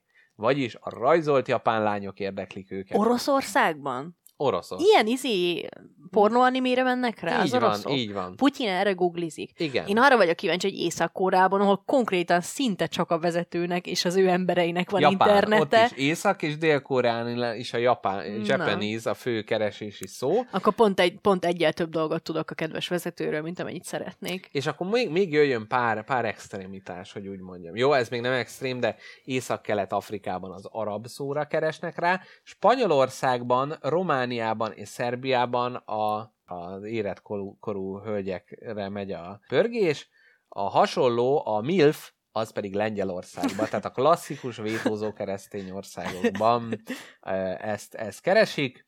Egy pajzán a nyukát. Hát igen, azt hiszem, itt ezt most látjuk. Tudod, mi nagyon érdekes? Van egy pornószínésznő, aki egy arab származású pornószínésznő, aki nagyon-nagyon híres lett. Igen, és sajnos tudom a nevét, mert a statisztikákban ő volt a második az elsőre nem emlékszem ki volt, de ő volt, ez a Mia Khalifa nevű lány volt ő. A második ő. Igen. Na, és tudod mi a legdurvább? Tudod mennyit pornózott az a lány? Pár hónapot. És most mivel foglalkozik? Úszik a pénzben, Dagobert bácsi. Igen, amúgy kb. Még szeretnél statisztikát? Vagy persze, imádom, hát élek. A Wimbledoni teniszezés Djokovic és Roger Federer meccse alatt, amikor a Djokovic nyert, akkor az a meccs alatt 8%-kal csökkent Szerbiába a pornó megtekintés, még Federer otthonában, Svájcban, ami nem tudom miért, és United Kingdomban csak 4-5%-kal, tehát ott kevesebben voltak hazájuk fiára kíváncsiak, és ezért hagyták. Na, akkor ilyenek is vannak, hogy például a FIFA női világkupa döntő alatt 5%-kal csökkent a pornó megtekintés, viszont utána erősen megnőtt. Hát persze. Tehát ugye a jányok fociztak, és akkor utána ez... Én Valentin napra vagyok kíváncsi. Valentin, van ilyen is, hogy ünnepeknél mennyire csökken, és a jaj, ez nagyon jó, polár vortex, tehát nagy ilyen sarkvidéki levegő beáramlás és hóviharnál az érintett amerikai államokban akár 22%-kal is megnőtt az oldalnak a megtekintése. Imádom. Hát kint cidri van, akkor bent ne legyen. Na, azt mondja. Kérlek szépen még pár érdekes adat. Május 4-e, ami a hivatalos Star Wars nap, ugye May the Force be with you, napján a Star Wars keresés a Pornhubon 748%-kal megnövekedik. Jézus Isten! Tehát aznap ez... nem is normális. Igen. Holiday Traffic. Azt mondja, húsvét vasárnap 23%-kal visszacsökken. A családdal van mindenki. Igen. Ott meg csak kevesen szoktak közösen Pornhubot nézni. Ez nagyon fog tetszeni neked Egyesült Államokba. Mikor csökken? Új év ünnepe, karácsony este, karácsony nap, hálaadás, húsvét, Halloweenkor is 4%-kal csökken, viszont melyeknél nő? Például május 1-e a munka ünnepe. Szent Patrik nap, illetve Black Friday-kor is nő. Komolyan. A megtekintés veteránok napján 5%-kal, csak mondom. Isten áldja Amerikát. És Valentin napon pedig 8%-kal nő. Csak? Csak 8. Ez nagyon kevés. Hát de hogyha 150 millióról beszélünk. Akkor is nagyon kevés. 8%, hát ott meg, hát a 700%-os Star Wars nap után egy magyar térképre lennék nagyon kíváncsi. Van ilyen adata Pihának? Megnézem. Átlag 7 perc 28 másodperc, a legnépszerűbb nap a hétfő, a legkevésbé népszerű a vasárnap, a legnépszerűbb október, a legkevésbé népszerű december. Na, most figyeljél, hogy a magyar városok súlyozott átlagában kik azok, akik több időt töltenek a Pornhub előtt az átlagnál. Szentendre 30%-kal többet tölt, Budaörs a második. Gratulálok! Dunaharaszti, Budapest, Érd, Sziget-Szentmiklós és Szeged. Ők a pluszos városok. Nagyon szép. És az átlag alatt vannak Monor, Gyömrő, Eger, Szolnok, Tatabánya, Ceglét, Pécel, Nyíregyháza, Gyöngyös, Dunaújváros, Zalaegerszeg, Békés, Csaba. Ajaj. És ahol meg fogsz hasonlani, és ezzel szerintem zárjuk be a mai adást. Jaj, pornóapáti? Nem, hol van a legkevesebb az átlaghoz képest Magyarországon? Szexárdon. Köszönjük a kedves hallgatóknak, hogy az első szegmensben velünk tartottak. Egy kis zene, prüntjögés, hangalámondás és szexhangok következnek, nem. És utána átcsapunk a második szegmensbe, ahol a nevekről fogunk beszélgetni. Lemegy az önesen feljön, aki Bernadett. A feljön, aki Bernadett, lemegy a vércukrom. Ha lemegy a Bernadett, feljön az Erika. Ha feljön az Erika, lemegy a bugyia. Sziasztok, kedves hallgatók, a második szegmensben. Miről fogunk beszélni, Mr. Jackpot? A nevekről, a saját neveinkről, mások neveiről, milyen nevet adunk egy gyereknek, milyet ne adjunk, fölvegyük-e a párunk nevét, ne vegyük föl, hogyha valakinek valamilyen a neve, az meghatározza-e, hogy ő milyen ember lesz. És egy kicsit fogunk nevetgélni is, valljuk be. Valljuk be, azért fel fogjuk csapni az online anyakönyvesztethető, mármint hogy az online listáját az anyakönyvesztethető neveknek. Megpróbálom Mr. Jackpottal kitaláltatni, hogy az adott név férfi vagy női név-e. Így van, de a kacagás előtt egy kicsit szerintem mélázzunk el, ahogy szoktuk. Fogjuk a kezünkbe ezt a nevet, hogy mi ez a dolog, meg hogy van. Először is, például most az jutott eszembe, hogy milyen furcsa, hogy a magyaroknál ugye fordított sorrend van. Tehát előbb a családnév van, és utána van a keresztnév, még mindenhol máshol, kivéve Japánba, ott ugye pont fordítva van, és ebből van egy nagyon vicces történet, amikor a japánok a Lechner Ödön életéről szóló és munkásságáról szóló könyvet megjelentették, és azt hitték, hogy mi is fordítva írjuk, ezért nagy betűvel az van a borítón, hogy Ödön! Oh. Hát nem. Ez nem jött be. Lehet ennek köz ahhoz, hogy ki a fontosabb? A felmenőid vagy te? Tehát, hogy Magyarországon, hogyha azt mondod, hogy mit tudom én, kocsis, akkor tudni fogják, hogy az apád a Géza, a nagyapád a József, és a dédapád a Zoltán volt. A kocsisok közül. Igen, valószínűleg így jobban meghat, de hogy nem tudom, kicsit furcsa, hogy most osztrákok, németek, románok, nem tudom, hogy miért vagyunk mi annyira mások. Jó, persze, tudja a fene. Hagyjuk is ezt. Ez csak most így eszembe jutott, hogy milyen furcsa, hogy bemutatkozol, és akkor először a családod nevét mondod. Ez olyan, mintha nem tudom, munkahelyedet mondanád be először. Igen. Te figyelj már, mesélhetek-e neked az én saját legnagyobb kálváriámról nevemmel? Jó, légy szíves. Nem akarok túl sokat elárulni a kedves hallgatóknak, de elárulom, hogy az én nevemben van egy csébetű.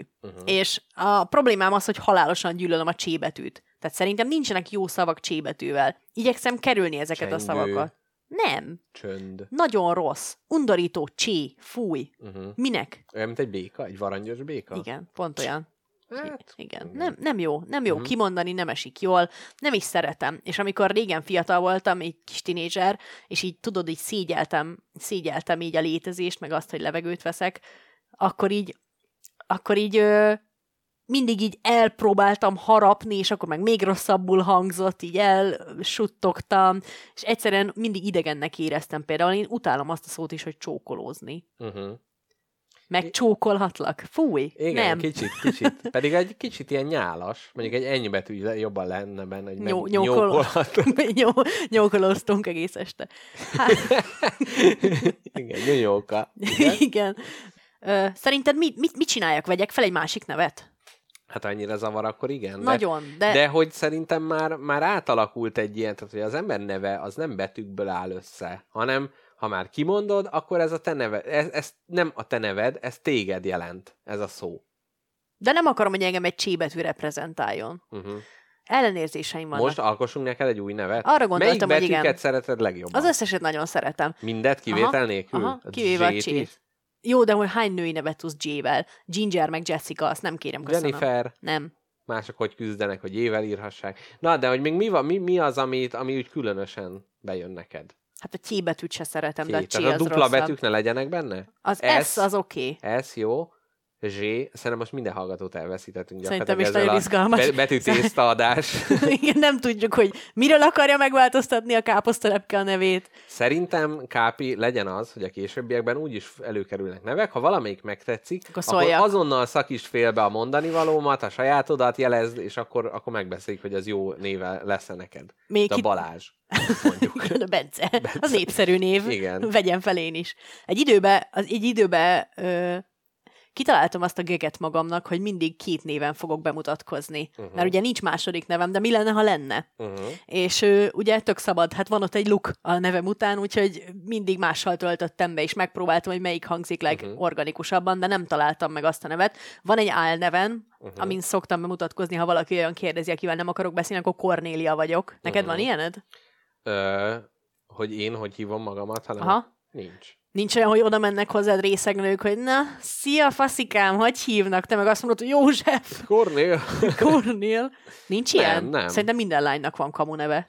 Az összes barátomnak tudom a kamu nevét. Berta, Petra, mindenki. Mindenki. Nagyon jó. Nem tudom, hogy miért. Tehát, hogyha önmagában csak a keresztnevedet átferdíteni, az inkább utána csak ilyen félreértéseknek adok ott, hogy Kornélia, és így nézel félre. Hát pont ez a lényeg, hogy soha többet nem akarok ránézni erre az emberre, akinek ezt hazudom. Most majdnem beleittem a gyertyába, mert úgy fogtam, mint egy bögrét, úgyhogy ezt el is engedem. Egyszer volt egy estém, amikor Békés Csaba csodás városában elmentem bulizni a barátaimmal, és kitaláltam, hogy egész este úgy fogok bemutatkozni, hogy Oravetsz Nóra. Oh. Egész jól működött amúgy, mert mindenki nagyon részeg volt. És én is akkor már felvettem a fonalat. Nekem volt egyszer, amikor azt mondtam, hogy az a nevem, hogy Pepsi. És, na tessék! Igen, hogy Pepsi, és hogy jaj, nem, és hogy sikerült elhitetni nagyon sok emberrel. Úristen. És én mondtam, hogy milyen rossz, hogy akkor jöttek be ezek a neves kólák, hogy hát mindenkinek a neve van, de én kólát nem tudok venni az én nevemmel, ment csak Pepsi. Nagyon gáz, ezt nagyon szégyellem egyébként. És mit gondolunk a különleges kontra a hétköznapi nevek? Amiből sok van, kontra a különleges. Ugye itt szintén a nyomozóknak adunk pár tippet, az én nevem az különlegesnek mondható. Azt szerintem egyértelműen. Mondjuk most már egyre több embernek. Csak nőket ismerek ilyen néven rajtad kívül. Micsoda segítség. Sose fogják kitalálni. Igen. Ha valaki kitalálja, amúgy küldök neki egy csokit. Jó. Nem én veszem, hanem jackpot. Igen. De elküldjük. De hogy nagyon érdekes, hogy én például nagyon szeretem a nevemet, és főleg azért, mert a vezetéknevem az elég sematikus és uncsi, és a keresztnevem meg nem az, és így ez sokkal inkább meghatároz. Szerintem rohadt jó együtt. Össze van rakva. Igen, jól működik mindenképpen. Viszont az rossz, hogy ez folyton, ez egy ilyen dolog, amivel foglalkozni kell, hogy jól hallja, jól mondtam. Ugye? Mindig ilyen furán ki kell hangsúlyozni. Igen. És ez nem abszolút meg, amikor másképp mondják, és szóljak neki, ne szóljak, minden. Tehát, hogy ez így tökre problematikus, meg ugye az öcsémnek is különleges neve van, és még az unoka tesómnak is különleges neve van. Na, tehát, hogy nálunk ebbe a generációba őt úgy hívják, hogy Kenza. Tényleg? Igen. Kenza? Igen. Fiú? Lány. Majdnem sikerül. Majdnem, igen. És hogy így van, de én például, hogyha gyerekem lesz, én biztos vagyok benne, hogy nem fogok különleges. És nem azért, mert az enyém melni... Én nekem nem azért, mert a sajátommal vagy ezekkel bármi problémám lenne, hanem egyszerűen a különleges után a hétköznapi a különleges. Értelek. Meg én szeretem a hétköznapi neveknek a nem is profanitása, hanem ez az egyszerűsége, hogy in your face, én egy János vagyok, de nem egy akármilyen János, hanem egy kurva izgalmas. Egy János. Nem, egy izgalmas ember vagyok, és hiába hívnak Jánosnak, ez igen. A név annyi értéket rejt, hogy leteszitek a hajatokat. Igen, tehát, hogy önmagában az egy sokkal lazább váz, amit te ki tudsz tölteni a te személyiségeddel. Tehát az, hogy valakinek a neve meghatározóan más, meg különleges, akkor ott más sejtesz, hogy jaj, hát ez biztos olyan család, ezek ilyen furik, mert ilyen neveket adnak. Tehát, hogy már van egy ilyen előfeltételezés, és hogy itt a fontos témánk a No Man is No Man, hogy a név meghatározza az embert. Én én ebben nem tudom, valamiért így nagyon, nagyon hiszek, vagy hogy nagyon sok embernél látom, hogy mondjuk például azt a nevet adják neki, hogy Ábel, vagy valamilyen klasszikus, ilyen ősmagyar nevet, vagy valami, akkor onnantól fogva az olyan, minthogyha az az öröksége része lenne, és ő abba az irány, mondjuk az Ábel az pont egy zsidó név, de mindegy. Tehát, hogy akkor ez így kijelöli neki az utat, hogy neki így arra kell mennie. Tehát koppány névvel te nem annyira tudsz szabadon brékelni a világba. Nagyon-nagyon komoly irodalmi utalással készültem ehhez a témához. Neil Gaimannek, Gaiman értitek, vicces, de amúgy nem egy Gaiman. Igen. Aha. Mondja ő? Meg a felesége is. De no man is no man, ugye? Neki van egy Coraline nevű könyve. Igen, könyve, és ebből kis animációs film is készült, és hogy a Coraline, az a Caroline-nak egy elírása. Uh-huh. És egyszer azt hallotta valakitől, hogy az íróknak keblükre kell ölelni az elírásaikat, mert semmi se véletlen. És ezért az elírásból így is maradt a karakternek a neve. És ez benne van a Coraline-ban, párbeszéd két karakter között, hogy mikor valaki megtudja a Coraline nevét, akkor azt mondja neki, hogy tudta-e azt, hogy a nevek meghatározzák az ember személyiségét egy életre. Uh-huh. Tehát, hogyha különleges neved van, akkor fel akarsz hozzá nőni, és aztán a végén lehet, hogy nagyon unalmas leszel. Hát, vagy pont, hogy igen. Igazából szerintem a legemberibb dolog azt hinni, hogy valahol milyen más vagy, mint a többiek. És én azért nem szégyellem ezt a gondolatomat, hogy én más vagyok, mint a többiek, meg hogy lehet, hogy picit több vagyok embereknél, mert tudom, hogy ennél emberibb nincs, és tudom, hogy mindenki ezt gondolja mélyen, hogy ő valahol más, és ezért akármennyire hiú és borzasztó és álszerény dolog, én azért titokban azt hiszem, hogy én egy kicsit több vagyok, mint a többiek, és más vagyok tőlük. Tehát szerintem ez tehát, hogy ilyen szinten egy Kovács Béla is gondolhatja úgy, hogy ő most kitör ebből. És azt akartam mondani, hogy lehet, hogy ez megsegítette az utadat, hogy ha már úgyis mindenki rád csodálkozik, akkor adsz nekik alapot. Tudod, amikor a Maléna című filmben mindenki azt várta Mónika Bellucci-tól, hogy egy ribi legyen, aztán fogta, és egy ribi lett. Igen, amúgy... de jó lenne, hogyha ilyen állatneveket, kutyaneveket kaphatnának emberek. Buksi? Horváth Buksi? Horváth Buksi. Ternaszabó Andrásnak Kovács az egyik könyvében van az Emlékbundás nevű főszereplő férfi. Egyszer hallottam egy történetet egy Beyoncé nevű lányról. Ő egy ilyen fiatal, nagyon-nagyon félénk lány volt, és egész életét azt keserítette meg, hogy Beyoncé-nak hívják, mert akárhányszor be kellett mutatkozni, mindig szégyelte nagyon, mert... Igen. Ezek az egész életet megkeserítő nevek, tehát eleve majd, amiket fogunk nézni az anyakönyvből is, tehát hogy amiket lehet anyakönyvezni önmagába is, nagyon, nagyon fájdalmasak vannak, de amikor így a vezetéknével összekombózódik, tehát amikor az alapszakos diplomaosztomon kiszólították Casablancát, akkor az volt, hogy mindenki nevetett, és ő meg pironkodva, de büszke volt, mert mégis csak most veszi át a diplomáját, meg neki ez a neve, a Kassa család Blankája, stb. De mégis egyszerűen egy örök súly, amit bármennyire igazolja, hogy ja, igen, ez a nevem, ez én vagyok, akkor is nagy súly. Igen. Én ismerek egy Casanovát, úgyhogy tudom, miről beszélsz. Neki a szülei enyhítésként adtak egy második keresztnevet is, de a srác azóta így belenőtt és nem használja, úgy gondolja, hogy ő beleáll ebbe a szituációba. Mondtad, hogy emberek, akiket ugyanúgy hívnak, mint másokat, például az Andrások vagy a Józsefek. Ilyenkor szerintem gyakran adnak beceneveket. Mert hogy ugye 4 András van egy családban, akkor van Andriska, Andris... nekem az általános iskolai osztályomban volt 4 vagy 5 Dóri. Aha. Dóri, Dorci, Dorottya, Dori, és hogy mindenkinek változatok, hogy meg lehessen különböztetni. És hogy nálunk, ugye kisfaluból jövök, és ott a vezetéknevekkel volt ugyanez. Tehát nekem a dédmamámat, vagy ükmamámat, nem tudom pontosan, bocsánat, dédmamámat. Nekem a dédmamámat Hegyesinek hívták. És hát...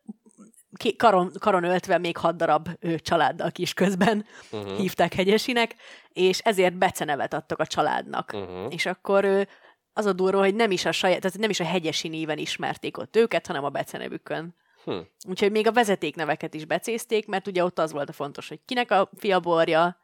Nekem nem volt olyan időszakod, amikor kitaláltad, hogy lesz valami cool beceneved, és úgy fog hívni mindenki. Bevallhatod, nekem volt, és nagyon kínos, de úgy éreztem, hogy amint gimnáziumba megyek, mindenkivel így fogom magam hivatni. Aha. Nekem olyan volt, amikor az öcsém megszületett, és beszélni tanult, hogy akkor, hogy ő hívjon valami más néven, és akkor próbálkoztam, de semmi nem maradt meg.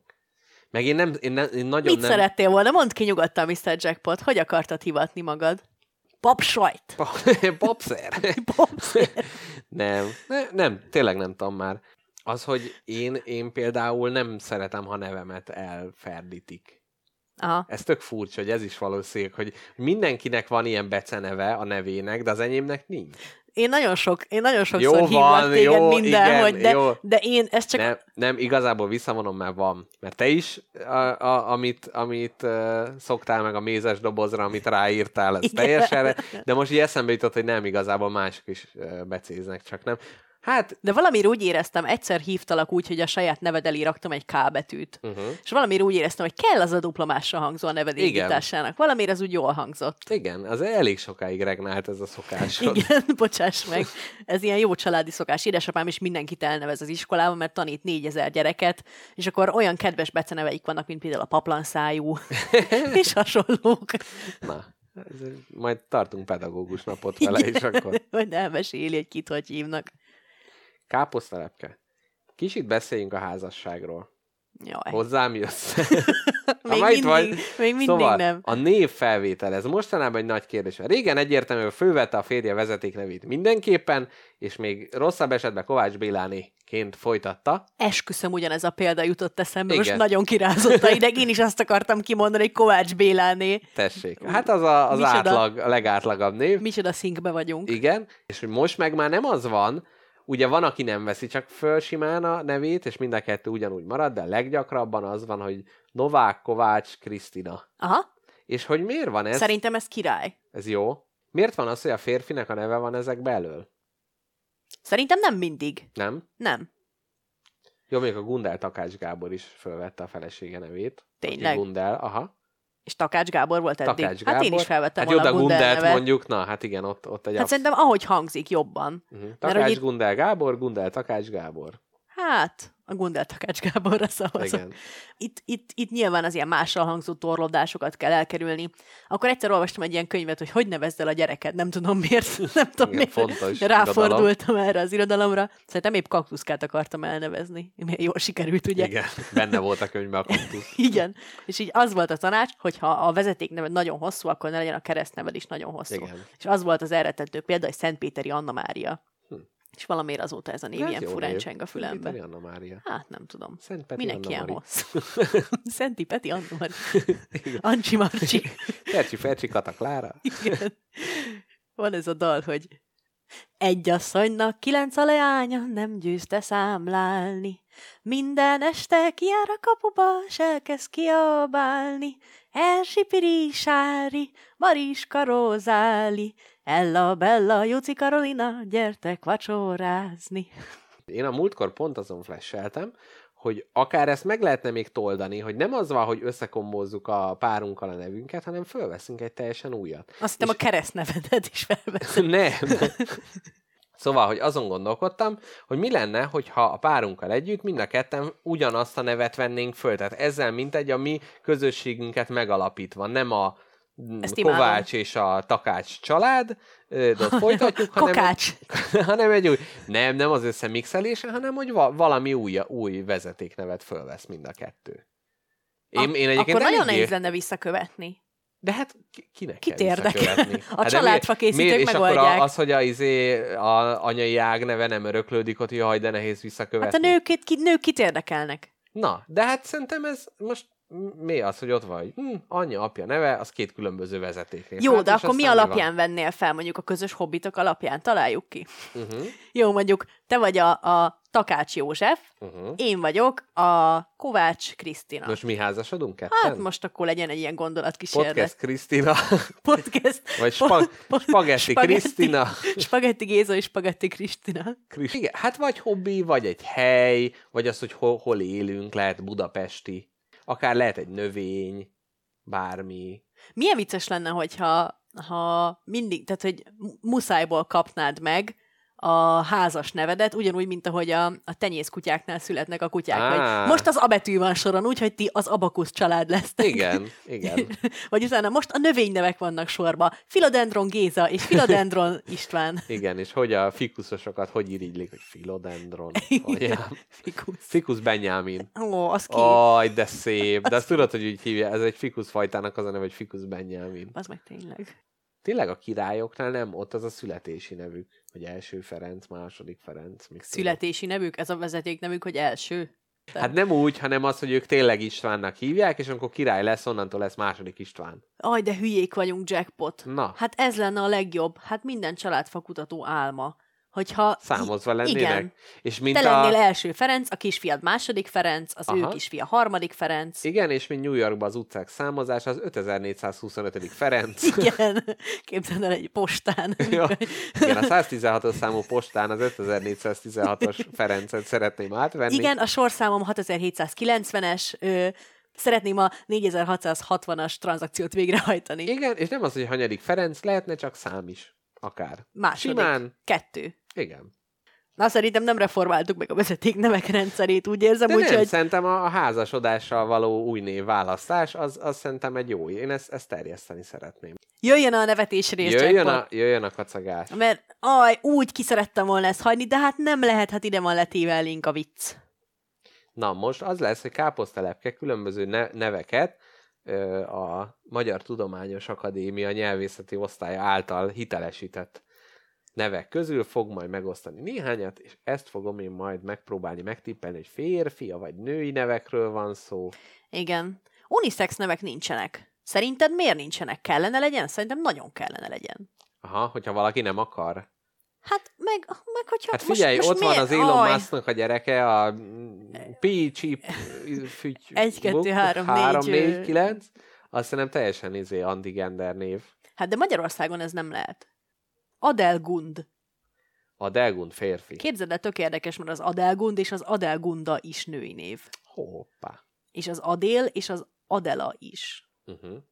Csinyere. Tessék, egy jó csébetűs név, amire tudsz se. Csinyere? Lány.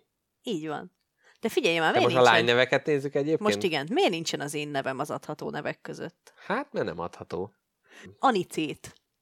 Na? Női. Férfi. Hí. Bizony. Újjajjajjaj.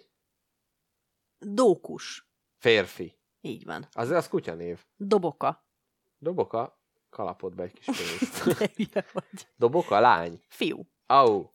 Hananjá. Mi? Hananjá. Férfi. Igen. Jézusom.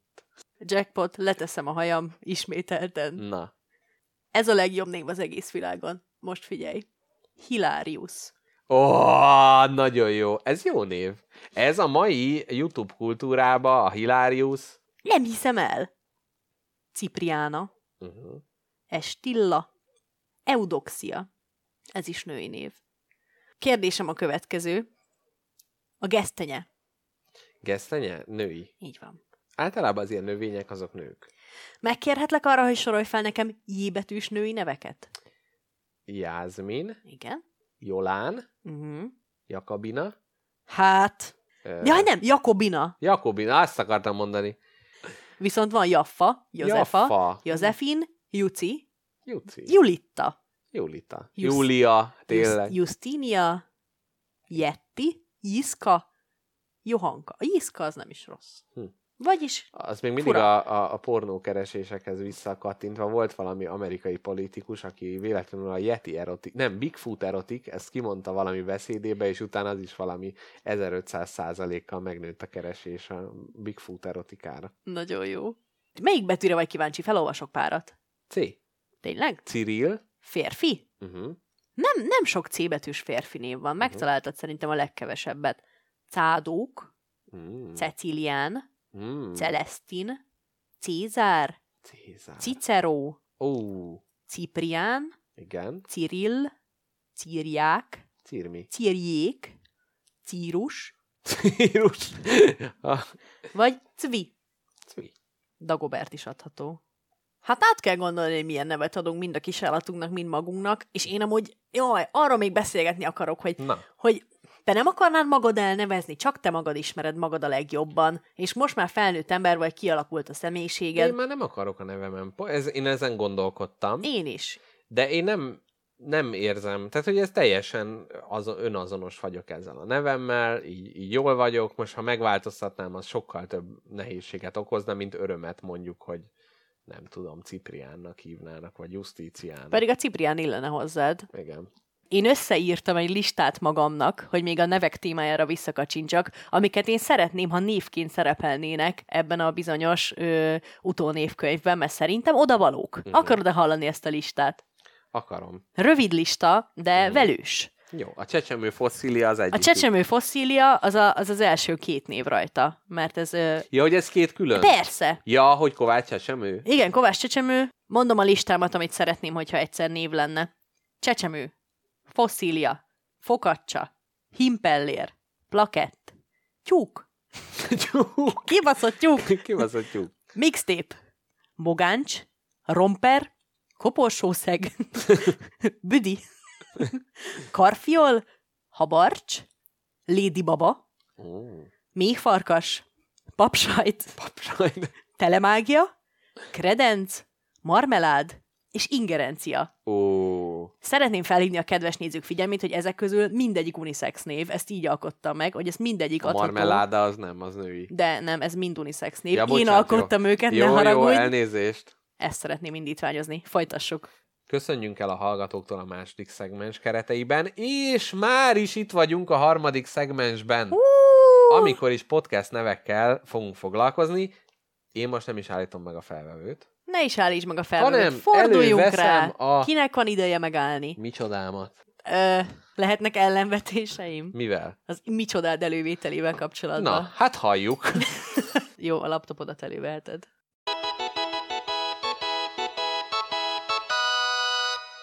Ki nyer ma? Játék és muzsika 10 percben. Szervusztok, kedves hallgatók! Ez itt a harmadik szegmens, melyben egy régi gyűjteményünket fogjuk... A fóliát levesszük egy régi gyűjteményünkre, és előttetek fogjuk először nyilvánosságra hozni. Ugyanis egy ideje már gyűjtögetjük Mr. Jackpottal, hogy mik lennének jó alternatív podcast nevek. Tudjátok, van ez, amikor beszélgettek valakivel, és mond egy jó szókapcsolatot, és te azt mondjátok rá, hogy na, ez egy jó zenekarnév lenne. Mi ugyanezt csináljuk csak podcastekkel, úgyhogy kezdjük az elejéről. Jó, és annyi lesz majd a feladat, hogy mindegyikhez ki kell gondolnunk, hogy egy ilyen nevű podcast milyen fókusszal tudna létezni. Az első a számozott lányok. Őt már felvázoltuk viszont. Számozott lányokat felvázoltuk. Köpőcsésze. Ez egy savazó műsor lenne mindenképpen. Savazó. Itt abszolút a róztolás lenne, és... Lehetne az, hogy hívunk minden adásba egy vendéget, de nem mondjuk el neki, mi lesz a koncepció, hanem elkezdjük észrevétlenül szétsavazni. Ó, ez nagyon... Én ezt nem szeretem amúgy sem, amikor az ilyen humoristáknak is van ez a róztolás, és akkor valaki odáll lesz, hanem nagyon-nagyon gány. Na, következő, kibaszott tyúkok. Ez egy mérges agrárműsor.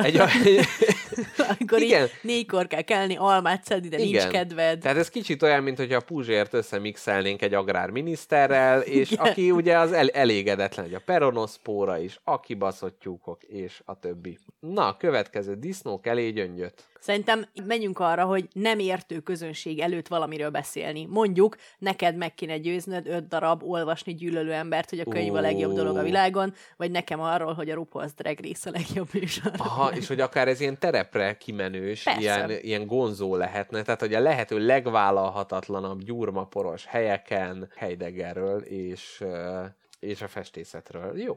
Következő, kínai szar. Itt amúgy tesztelhetnénk ilyen nagyon olcsó termékeket. Igen. Mi lenne, hogyha elmennénk ilyen diszkontokba, és megvennénk, lenne 500 forintunk, és abból minél több terméket kéne vásárolni, és egy review műsort készítenénk ebből. Igen. Másfél órában. Abszolút. Például az a WC deszka, amit most vásároltam, az kapásból egy fő téma lehetne, hogy hogyan tud egy kínai WC deszka gyakorlatilag másfél perc alatt rommá törni. Ez megtörtént. Káposztalepke nagy kedvence a finkamatostól. Ez légy szíves. Miért ennyire jó? Ez nem tudom, nem is jelent semmit, nincs semmi értelme, de finkamatostól ez a legjobb név a világon. Nagyon szép. Itt egy szabad szájú podcastet tudnék elképzelni, igen. De hogy minden kivágott rész a spagettiből. És mi lenne, hogyha ez egy ilyen gazdasági, ilyen bankár témájú lenne, ahol ugye kicsit, hát savasabb, villásabb nyelvvel beszélnék meg az éppen aktuális tőzsdeárfolyamokat. Vagy esetleg a feketén való meggazdagodásról lenne egy ilyen. Mit szólsz? Igen. De az ilyen olajszűkítéstől kezdve. Igen. Ehhez kapcsolódik a következő podcast cím, egy nagy apuka mondat, egyszer sokat fog érni. Ez valamiért ilyen listázásnak gondolnám ezt a podcastet. Igen, ebben... hogy listákat írnánk dolgokról. Igen. Nem olyan tudom. Dolgok, amik úgy érezzük, hogy most nem érik el a megfelelő közönséget. Így van. Most nem szeretik elegen, nem tud olyan lenni, de majd egyszer sokat fog élni. Te beszélhetsz a curlingről. Igen, egyszer a curling a világ legjobb sportja lesz. Nagyszerű sport. Jó, következő, az én kedvencem, a hosszú kínos csend. Én itt egy interjú műsort tudnék elképzelni. Én egy randi műsort. Randi műsor? Aha, élőben, két idegennel, akik rohadtul nem kompatibilisek, és ezt tudjuk az első másodpercet. És direkt ez a szerkesztési elv lenne, tehát nem közbe derül ki, hanem így vannak persze, összeválogatva. Persze. Tudod, vannak ezek a randi műsorok, amiben kompatibilitás alapján választják össze a szereplőket, már ha van ilyen szó, és na hát mi ezt megcsavarnánk, ezt az algoritmust, és tényleg a igen, ennek víz. A másik neve a malaca jégen lenne szerintem, tehát hogy egy ilyen annyira küzdelmes.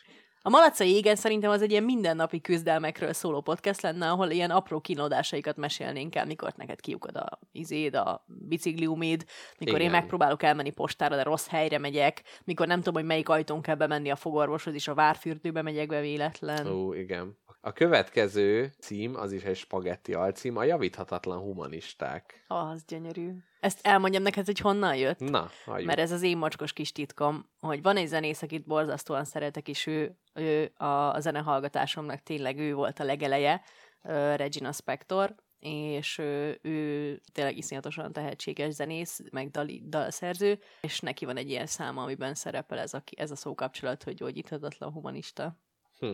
De itt javíthatatlan van, de nem baj. Igen. Semmi probléma. A következő, a kultivátor. A kultivátor az... Hát ez egy kultúrműsor lenne, igen, szerintem. De agresszív az is. Tehát mikor belevernénk valakinek a fejébe azt, hogy... Igen. Olvasni kell. Addig innen, amíg egy szonátát meg nem írsz, bazd meg, addig innen nem mész sehova. Így van. A következő, az szerintem a mai adásunkhoz nagyon kapcsolódik, főleg az első szegmenshez, a szeplős fogantatás.